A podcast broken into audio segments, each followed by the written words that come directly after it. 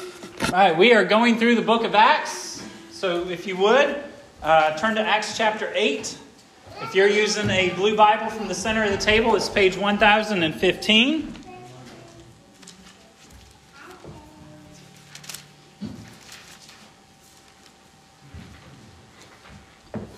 So, Acts chapter 8, we're going to be covering verses 9 through 25.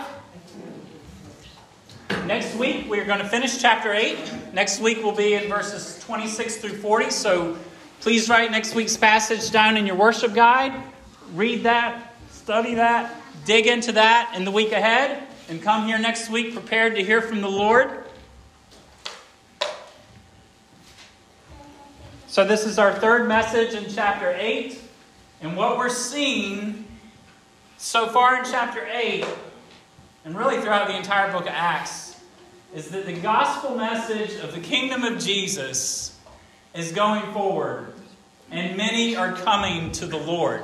And something very significant has happened earlier in chapter 8, and that is that the gospel message has traveled outside of Jerusalem. So far, for the most part, the activity of the gospel and the power of the gospel has very much been centralized and located in Jerusalem. But in the last two weeks, in the previous verses in chapter 8, it's gone out, and it's gone out specifically to an area called Samaria. And so we covered that last week. This week, we're going to continue to learn about Philip, who was introduced last week. We're going to continue to learn about his ministry, and we're going to learn about a particular run in that he had with a man named Simon. Let me tell you, there's some difficult things about this passage. You know, every week when I jump into a passage, I always have questions about it. And, you know, usually by the time I'm done studying and preparing the sermon, a lot of those questions are answered. You know, usually, most of the time, some of them aren't. But I'll go ahead and tell you, there's a lot of questions about this passage that still are unanswered for me. This is, this is a unique story. I don't think Luke is the one who wrote the book of Acts, and I don't think he was trying to tell us all the details or give us the whole story here. And so, if you find yourself doing a lot of head scratching this week, then so be it. This is the real world. This is ministry. There's nothing simple about it. So, let's dig in. Acts chapter 8, verse 9. Follow along with me, please. But there was a man named Simon who had previously practiced magic in the city and amazed the people of Samaria, saying that he himself was somebody great. They all paid attention to him, from the least to the greatest, saying, This man is the power of God that is called great. And they paid attention to him because for a long time he had amazed them with his magic. But when they believed Philip as he preached good news about the kingdom of God in the name of Jesus Christ, they were baptized, both men and women. Even Simon himself believed. And after being baptized, he continued with Philip and seeing signs and great miracles performed, he was amazed. Now, when the apostles at Jerusalem heard that Samaria had received the word of God, they sent to them Peter and John, who came down and prayed for them that they might receive the Holy Spirit.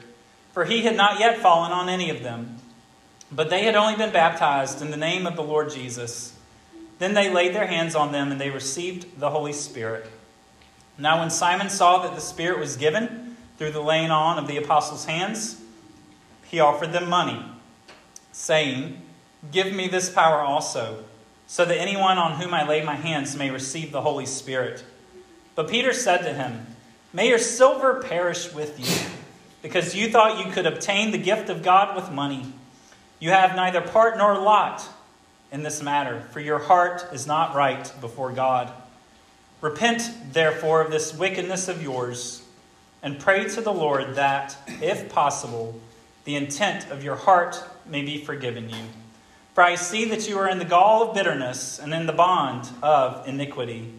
And Simon answered, Pray for me to the Lord, that nothing of what you have said may come upon me.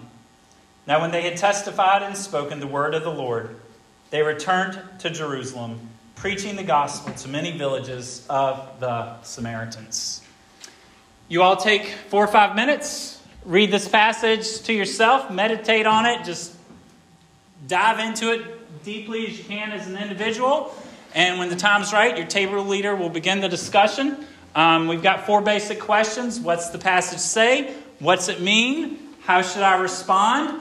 And then, is there any good news in this passage? And that's kind of a general structure of how we do the questions here. So be ready to share any observations you have. If you have any questions about it, this discussion is a great time to ask. So take some a few minutes and dive in deeply yourself.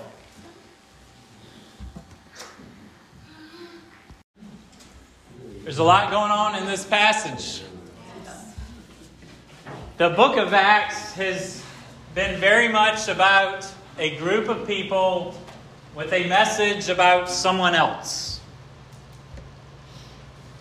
But our story today is about that group of people, but there's a man that has a message, but it's not about someone else. That man and his message is about himself. And uh, story gets pretty wild. I got a feeling that in real life it may have been much more wild than what we have presented here before us. But we've seen that the message of the people of God is the good news of God's King, Jesus Christ. Jesus, who was born of a virgin, lived a perfect life, died on the cross for the sin of mankind, rose again three days later, ascended to the Father, where he's ruling and reigning at the right hand of God. Jesus sends his Holy Spirit the church just begins to explode. It grow in a good way. It grows. It increases. It's changing a community. It's changing a city. And in this, what we've seen last two weeks, it's beginning to change an entire region. And all of this is about Jesus. And then we have Simon, and he hears this message.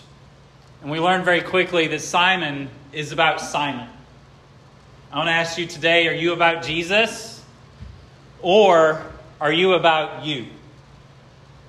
Is he your king? Or are you the king? So the story with Simon picks up in verse 9. There was a man named Simon who had previously practiced magic in the city and amazed the people of Samaria, and this was his message, saying that he himself was somebody great. And they all paid attention to him from the least to the greatest. So Simon had captivated the city. He had captivated the people of the city. From, from the poorest of the poor to some of the most powerful and influential people in the city. And they were saying that this man is the power of God that is called great. And they paid attention to him for a long time. He was not a newcomer to the city, he had quite a grip on the people, and he had amazed them with his magic the Bible says. You all, Simon was a man who loved getting the glory for himself. I recall Isaiah 42 8, where God says, I am the Lord, that is my name. My glory I give to no other, nor my praise to carved idols. You all, Simon is a man that is not about God. He is not about the Lord Jesus Christ, but he is about himself, and he wants the glory from himself. He wants to be worshiped and he has quite the following. It is very much a cult. It is very much, maybe possibly almost a localized religion where Simon claims some type of divinity and power. And the God who made Simon, the God who made you and I, will only permit that to take place for so long. These verses say that he practiced magic. This magic was not sleight of hand. This magic was not the type of magic you learn just by sitting in front of a mirror and trying to do a card trick and no one in front of you being able to see what you do. So, one of the things that most of you know my father in law, one of the things you probably don't know about him is that he was a magician at one point in time in his life. Uh, from what I hear, he, he sawed my mother in law in half regularly and put her back together. Okay? That's not the type of magic that my father in law and mother in law did when they were in their sideshow gigs. Okay? This was sorcery. This is demonic in nature. And this type of sorcery or witchcraft or divination, however, whatever word you want to use, is nowhere permitted in the Bible. It's condemned everywhere in Scripture. Deuteronomy 18 says, There shall not be found among you anyone who practices divination, or tells fortunes, or interprets omens, or a sorcerer, or a charmer, or a medium, or a necromancer, or one who inquires of the dead. For whoever does these things is an abomination to the Lord.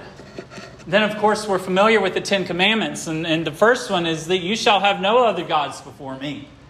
But anyone who turns and looks to something or someone else for guidance, someone in the heavens. I'm not talking about getting counsel from a friend, there's nothing wrong with that. But when you look to something spiritual and divine that is not God, then you are turning to another God for guidance. And this is idolatry, this is condemned everywhere in Scripture. So the very first of the Ten Commandments condemns this type of activity. But not only that, we have the greatest commandment that Jesus taught us you shall love the Lord your God with all your heart, all your soul, all your mind and strength. And the moment you go to get your palm read, you're not doing that.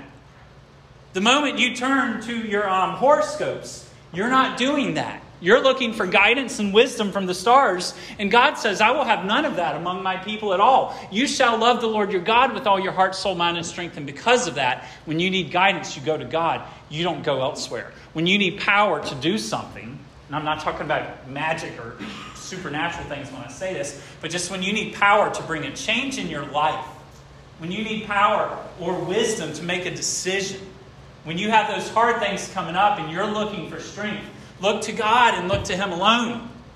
So, Simon, he was a man that was all about himself, and he had tapped into some type of power from the demonic realm. And you all, there is power within the demonic realm.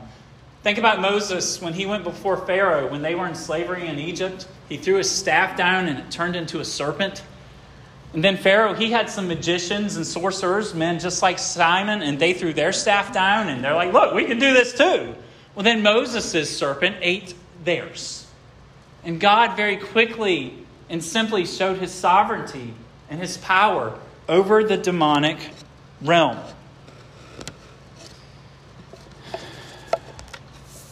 What Simon was doing was all about himself. And even though he could do some of the same things that Philip was doing, what he was doing was of the demonic realm.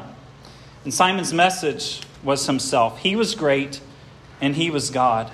And this is different than the message of Jesus. This is different than the message of the apostles. This is different than the message of Stephen, the guy who got killed because of what he taught. This is different than the message of the people who fled Jerusalem and spread out to the different areas of Samaria. This is different from the message of Philip. You all, Philip's message is found in verse 12, and we looked at this in detail last week.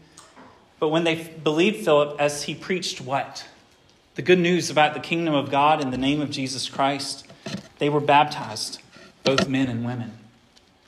You all, that is the message of God. It's the kingdom of Jesus Christ. And it says here that they believed. Many people believed. We don't know how many, it probably wasn't all. But what we see in the book of Acts over and over and over again is that there are large groups of people that are coming to faith in Christ. God is building his church. He had promised that he would do that. Jesus had promised that he would do that. He had said the gates of hell would not prevail against it. And here it is. The gospel is has up to this point mostly been for the Jews. Well, here it's going into the Samaritans. And the Jews, they didn't look too highly of the Samaritans. They thought the Samaritans were a bunch of idolatrous half breeds. I kind of unpacked that last week. They had no respect for them. And but all of a sudden, here in this passage, they're coming to faith in Christ, just like many of the Jews have. And God is showing very quickly that this message of Jesus isn't just for the Jews, but it is for all peoples, even to the uttermost ends of the earth. So the Samaritans are believing, and as they're believing, they were getting baptized. Now, I have to tell you, it's a little ironic. The baptismal pool is not here today. We moved it yesterday. It's under the carport. And so there's a cool door right behind that curtain that some brilliant person put in 10 or 15 years ago before I got here. So anyway, it's under the carport, but we're going to be putting some wheels on it, and we'll be able to wheel it in there on, when we have baptisms, and, and we'll have some more space. We need to make more space in here. So it's a little ironic the baptisms in our passage the day after we pulled it out of here, because I want some of you to get baptized. All right, why are people baptized? These people were being baptized. They believed. What was the first thing they did? They got baptized. Y'all, it's really, really important. Do you believe that Jesus Christ is King, that He's the Lord, that He died for you, and that He rose again? Do you believe that? Are you a person who has been saved by the blood of Jesus? Let me ask you, have you been baptized? These people were baptized right after they believed the message. It was men and women. God doesn't play favorites. He looks at us all with all of our differences quite the same, and He, he, he loves us just the same. But Jesus himself was baptized. And when he was baptized, he said that I'm going to do this. He said, right before he got baptized, he says, I'm going to do this to fulfill all righteousness. Jesus also, after he rose again from the dead and right before he went back up to heaven, he told his disciples, He said, All authority in heaven and on earth has been given to me. Go therefore and make disciples of all nations, baptizing them in the name of the Father, Son, and Holy Ghost, and teaching them to obey all I've commanded. So that was the plan. Make disciples. A disciple is an apprentice or a follower of Christ. Teach them to obey. And one of the first things that someone should do when they believe in Christ, when they become a disciple, is to be baptized. You all, we commonly think of Christian baptism only as a public profession of faith. That is exactly what it is. But you all, that is just one side of the coin, and this coin has a lot of sides to it. It's so much more than just a public profession. Baptism is a visible sign of God's invisible grace. There was a word that Pastor Bob used uh, quite often that some of you may remember. It was the word sacrament. And I think that's a great word. Baptism and the Lord's Supper are visible, right? They're physical, they're tangible. It's something that anyone who's around can see. A sacrament is a visible sign of God's invisible grace. There was a really cool guy named Augustine who defined it that way about 18, 1700 years ago. He said it's an invisible sign. I'm sorry, it is a visible sign of God's invisible grace. Has God done something inside of your heart? Okay? See, no one can see him do that until it comes out. And one of the ways that it comes out is through the sacrament of baptism. You all, water baptism, it shows that we died with Christ, that there's a part of us that went into that tomb with him, and that we come up like he did on the third day. He came out of that tomb, right? And we go down into the water like he went into that tomb, and we come up out of the water like he came up out of the tomb. And after we come up, there's a part of us that we have left behind. There's a part of us that has died, and now we have new life in Christ. In addition to this, the Old Testament had a lot of ceremonial washings, and those washings were symbolic. They were like a shadow or a, a, a, type of what was to come. You can read about those like in Leviticus and some of those strange parts of the Bible that have all those rules that none of us understand. But all of those things, you should pay attention in that part of your Bible. All of those things point forward to Christ and to this message that Philip is preaching that is changing so much of Samaria. See, those washings in the Old Testament were fulfilled in the cleansing power of the gospel that is portrayed and shown in Christian baptism. You all, we no longer have to physically wash ourselves to stay forgiven. Now, you do need a shower every day to wash the dirt away. But when Christ washes you, when he cleanses you, he takes away all your sin. It's gone once for all. And that's the reason why God says just get baptized once. It's not something you do every year. It's not something that you are to do over and over again. We have been forgiven once and for all through the cleansing work of Christ. And baptism is a visible sign of the invisible cleansing work of Christ that has taken place through the gospel. Do you believe in Christ? Then let's get baptized. Let's not wait anymore. Let's move forward with God's plan for our life. So, a lot of people believe they got baptized. And one of the things that we see in this, another thing that we see in this passage, is that when the gospel of the kingdom comes into a person or into an area, there's always conflict. You all, the gospel isn't just that Jesus died and rose again for you and you need to be saved. It is that, but it also has to do with Jesus Christ being the King. That has to be a part of our message somewhere in there. Not to the neglect of his life, death, resurrection by any means at all, but his lordship, his supremacy, his rule, and his reign, has to be included. And as that message of Jesus Christ as king came in, it came into conflict with demonic powers, didn't it? We saw in last week's passage that evil spirits were, were crying out and coming out of people. There was a confrontation of the light with the darkness. And we know that the light of God always wins out.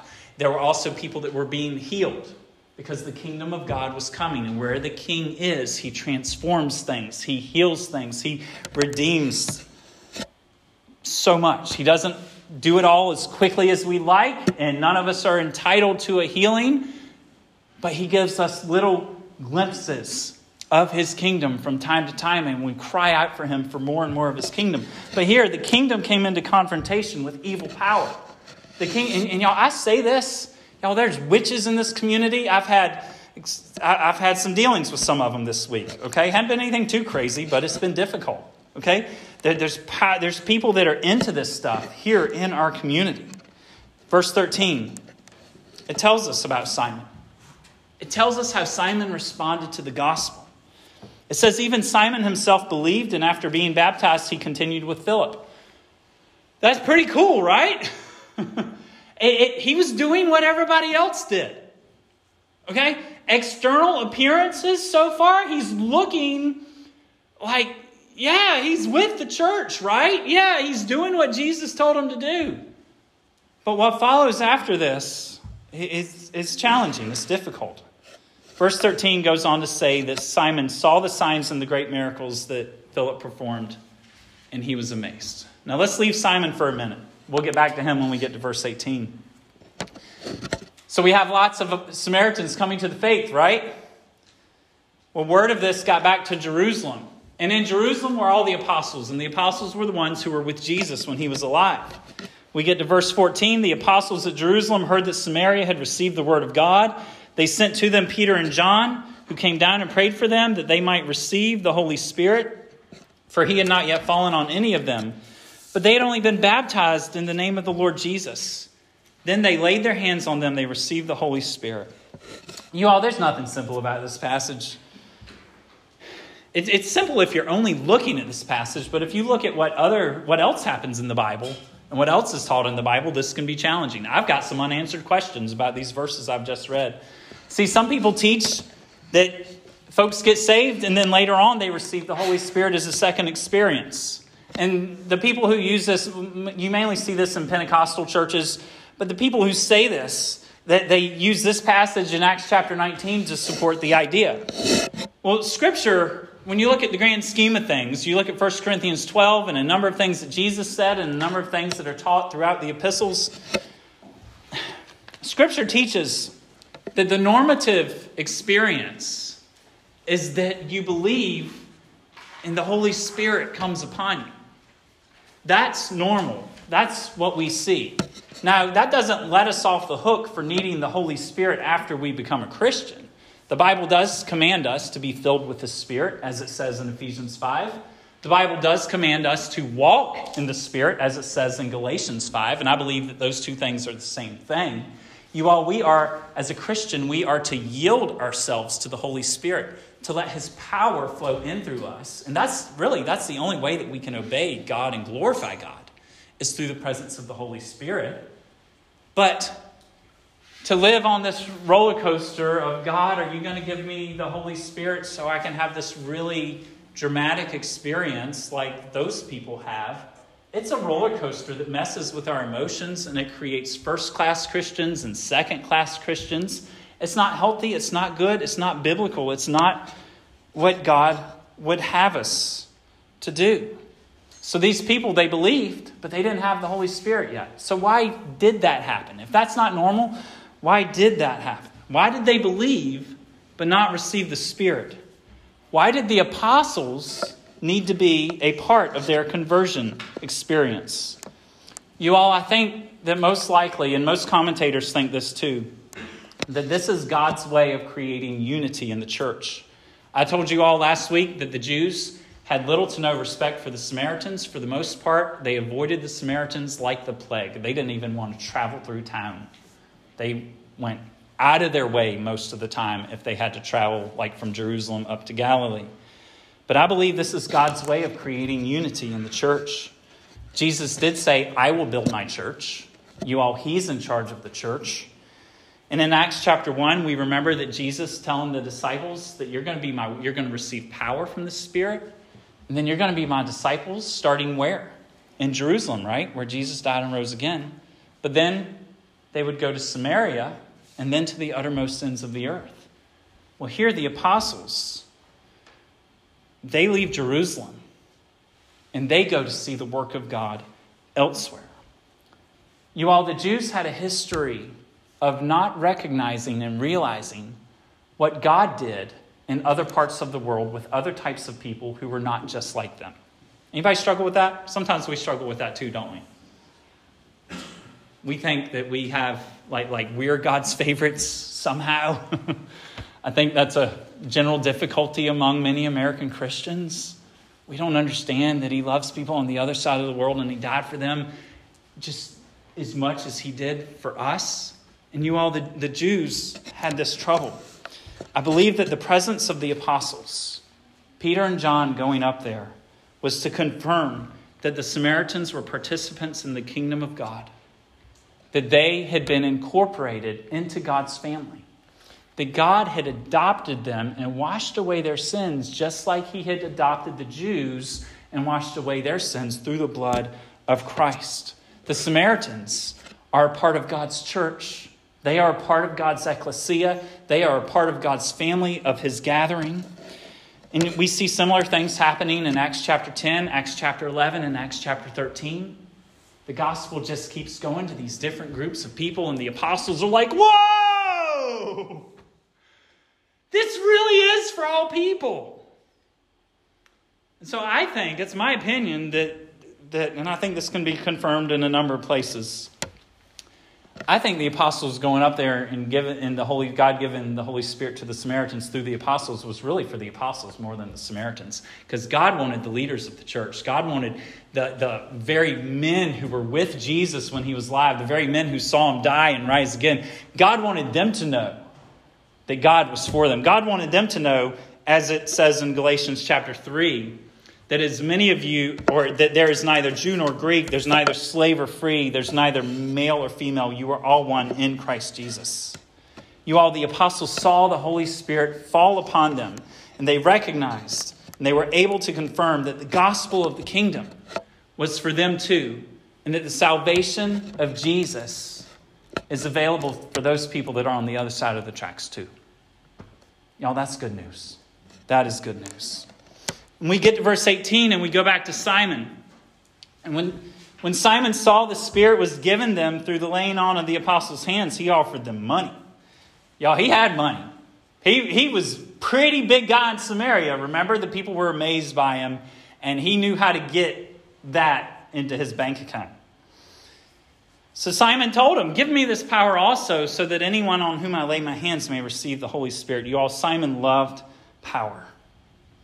See, in verse 13, it said that Simon was amazed at the miracles that God did through Philip. See, before Philip came, I think he was the only one doing these kinds of incredible things. But then Philip came, and all of a sudden, Simon had a little bit of competition. It is likely, it is possible, I can't conclude this for sure, but it is likely and possible that Simon decided, hey, I'm going to join them, I'm going to figure out what they know for myself, and then I'm going to take my time back.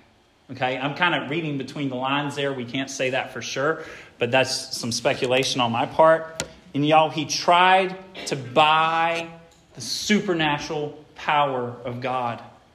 You all, he wanted spiritual power for the wrong reasons. He had once had the crowds captured for himself, but now Peter and John and Philip are in town, and people are taking notice of them. And Simon wants what they have and he's going to pay to get it. You all, Simon's focus was on his desire was to give people the Holy Spirit. There's no indication in this passage that Simon wanted to have anything to do with the transforming work and the transforming power of the Spirit of God.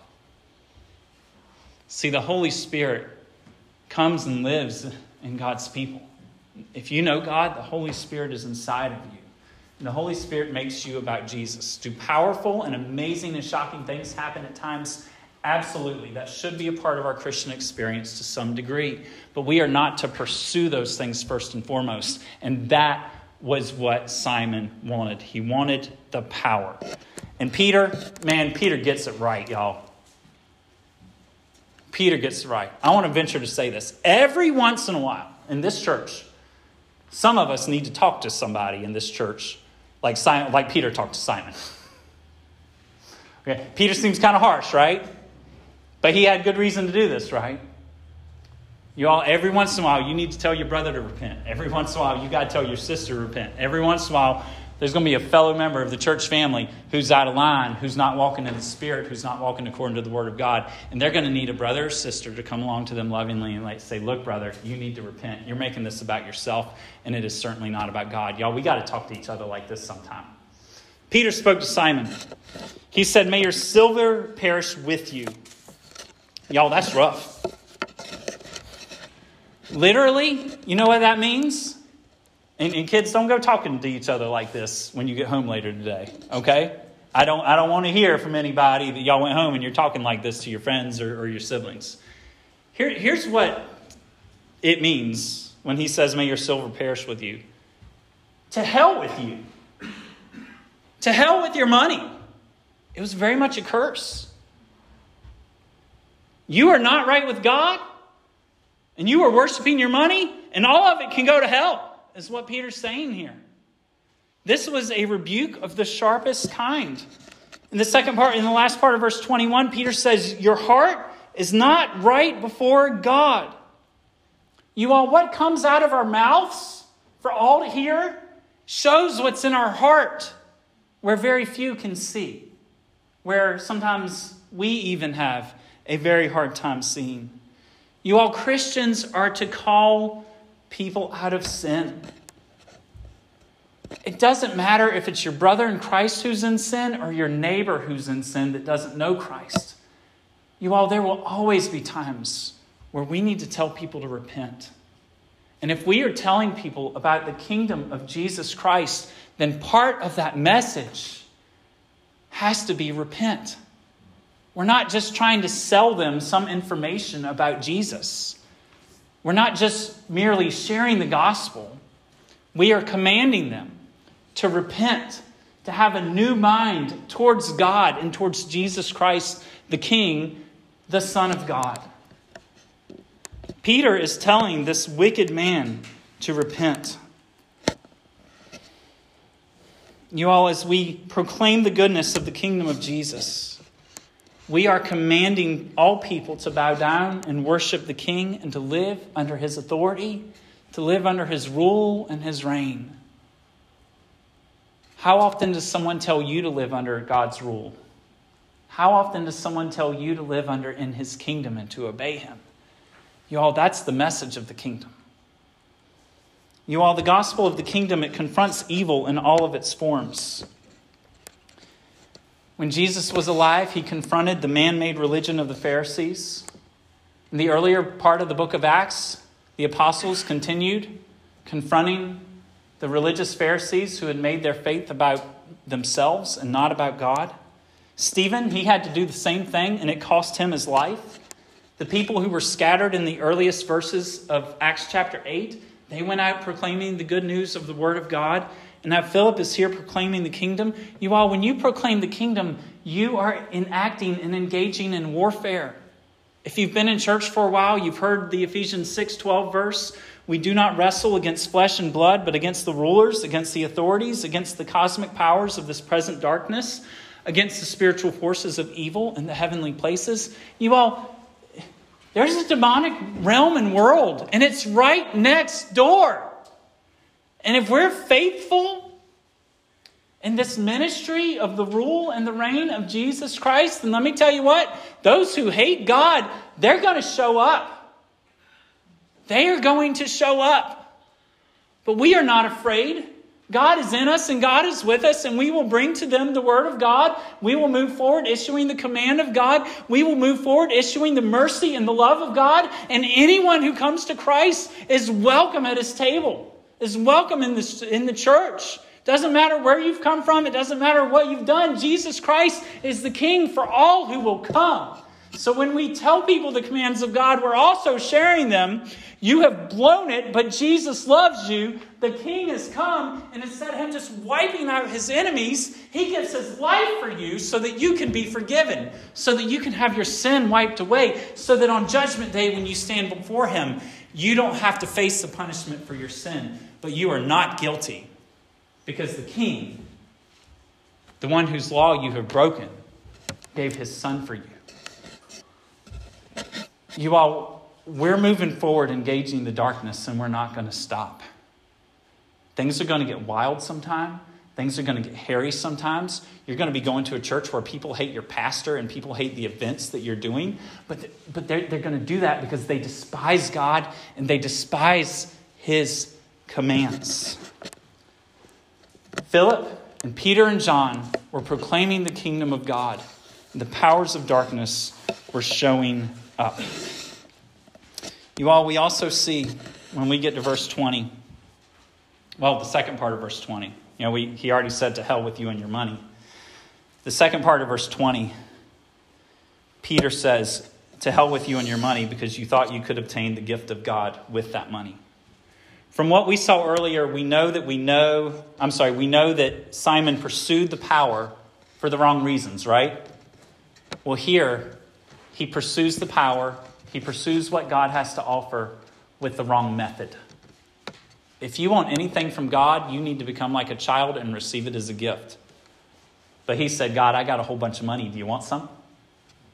Don't talk to God like that. You all, when we come to God, we must not treat him like a merchant who can be negotiated with.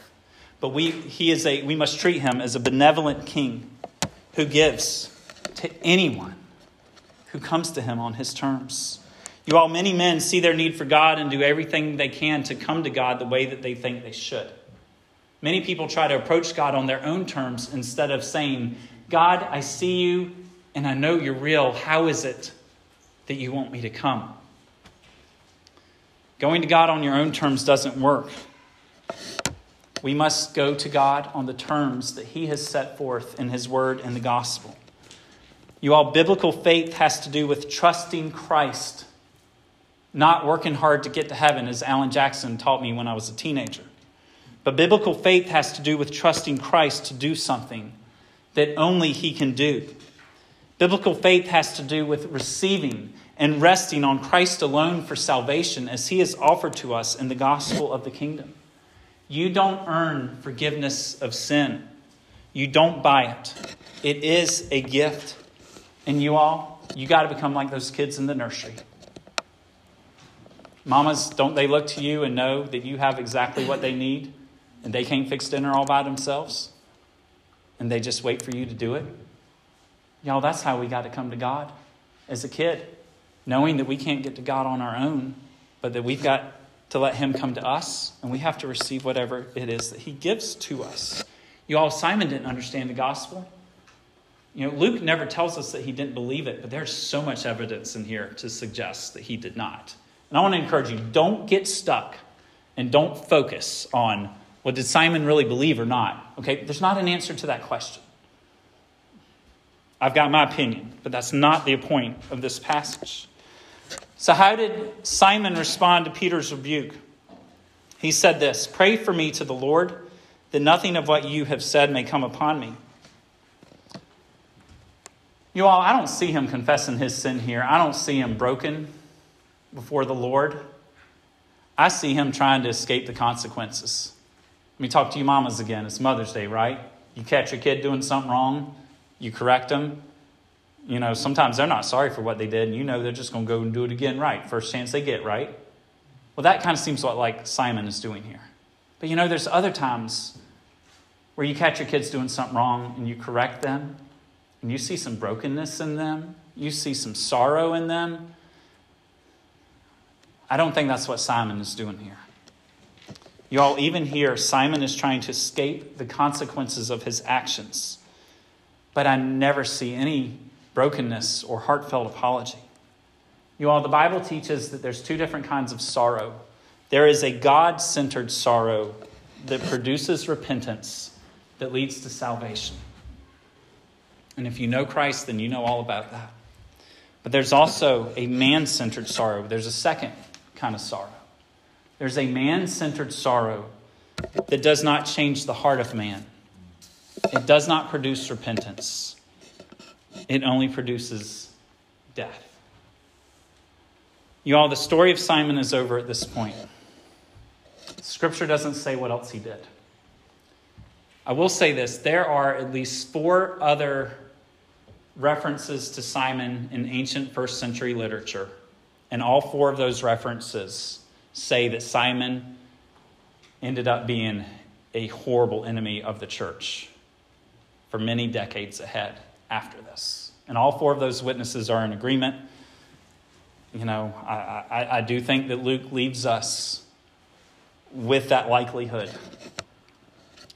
So we get to verse 25 and we're wrapping up. Peter and John, after they had testified and spoken the word of the Lord, they returned to Jerusalem, preaching the gospel to many villages of the Samaritans. You all, Peter and John saw the loving, life changing power of the gospel in the Samaritans. And it was no short trip from Samaria to Jerusalem. It took at least a couple days on foot to make that trip. Well, you know what? They made a lot of stops. They told even more Samaritans about Jesus, and it's a beautiful thing. I want to ask you all today is there any part of you that loves sorcery and the power that other gods have to offer? I want to ask you today do you ever look to the stars for guidance or depend on other gods to get you what you need? If so, I want you to repent. Put those things down. You guys, Christ is all and he has everything you need. You shall have no other gods before the one true God. I want to ask you if you are a follower of Jesus, have you been baptized? And if not, what are you waiting for? Y'all, it's time to do it. Let me know if that's you. I want to ask you all the most important message in your life is it the message of Jesus, or is it your hobby, or your business, or yourself, or something else? Doesn't mean you can't talk about other things with people. What is the most important message? Don't be like Simon. Be like Philip. Be like the other believers and proclaim the kingdom. I also want to ask you are you prepared for the darkness to come out in our neighborhood? Are you prepared for that? It's happening, it will happen more. You all, we will proclaim the kingdom of God in every realm, in every area of life.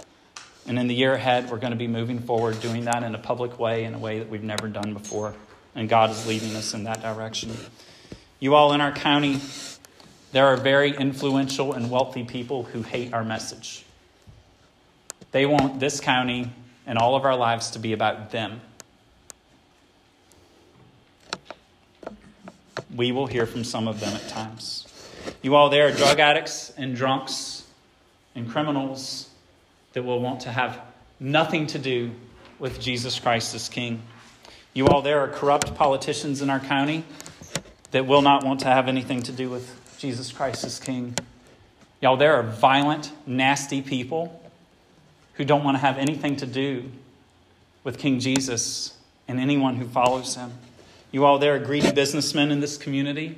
You all, there are baby murderers in this community. You all, there are witches and sorcerers in this community who are going to freak out when we publicly say what it is that God is calling all people to. Lastly, as I consider how Simon approached God, trying to buy the power of God, I want to ask you have you come to Jesus on your own terms? Or do you come to Jesus on his terms?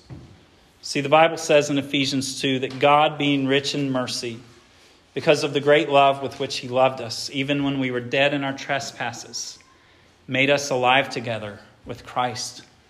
By grace, you have been saved. What does that mean? What does it mean that by grace you have been saved? It means the only way to be saved is by receiving what God has for you as a free gift. He goes on to say in Ephesians 2 By grace, you've been saved through faith. It's not your own doing. You all, it is the gift of God. You don't get saved by the good things that you do, so you cannot boast about anything that you have to offer the Lord. You all, some of us, sometimes we need to repent because we can trick ourselves sometimes and think we're so awesome and that's why God loves us. No, that's not why God loves you. Y'all, it's a bit of a mystery sometimes why God loves us, and there's a number of scriptures that I could point to. But you guys, God loves the whole world. And this gospel of salvation, this message that is free, you all, it's for everybody. All people need to hear it. All people need to know that He is a good King who gave His Son. All people need to know about this salvation. Let's pray.